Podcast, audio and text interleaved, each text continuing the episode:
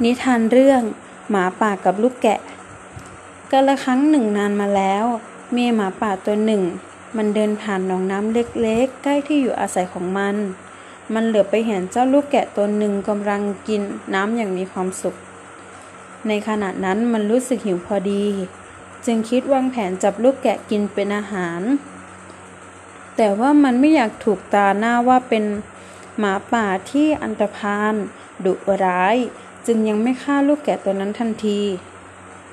เจ้าหมาป่าเดินเข้าไปหาลูกแกะที่กำลังกินน้ำอยู่แล้วพูดว่า อะไรกันนี่ เจ้าลูกแกะเกเร เจ้ากล้าดีอย่างไรจึงทำให้น้ำขุ่นเป็นคนจนข้ากินไม่ได้ ลูกแกะตอบมาอย่างใส่ซื่อว่า ฉันเสียใจ แต่ฉันคิดว่าฉันไม่สามารถทำให้น้ำนั้นขุ่นจนท่านกินไม่ได้พอฉันอยู่ปลายน้ำ จะไปทำให้น้ำขุ่นจนถึงที่ที่ท่านยืนอยู่ได้อย่างไร หมาป่าตั้งใจจะหาเรื่องกับลูกแกะให้ได้จึงพูดว่า บางทีมันอาจจะเป็นไปได้ แต่เมื่อหกเดือนก่อน เจ้าคนพาลเจ้าได้ด่าข้ารับหลัง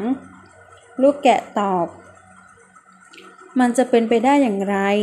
ในเมื่อตอนนั้น ฉันยังไม่เกิด หมาป่าพูดอย่างโมโห อะไรกัน เจ้าช่างไม่มีความละอาย ครอบครัวของเจ้าเกลียดครอบครัวของข้า ถ้าไม่ใช่เจ้าเป็นคนด่า ก็คงเป็นพ่อของเจ้า พอสิ้นสุดคำพูดของหมาป่า มันก็กระโจนใส่ลูกแกะแล้วฉีดเนื้อกินโดยทันที เรื่องนี้สอนให้รู้ว่า คนพันมักมีเหตุผลนานาประการที่จะทำชั่ว โดยไม่ให้ผู้อื่นกล่าวหาว่าตนเองชั่ว ผู้ที่มีนิสัยพาน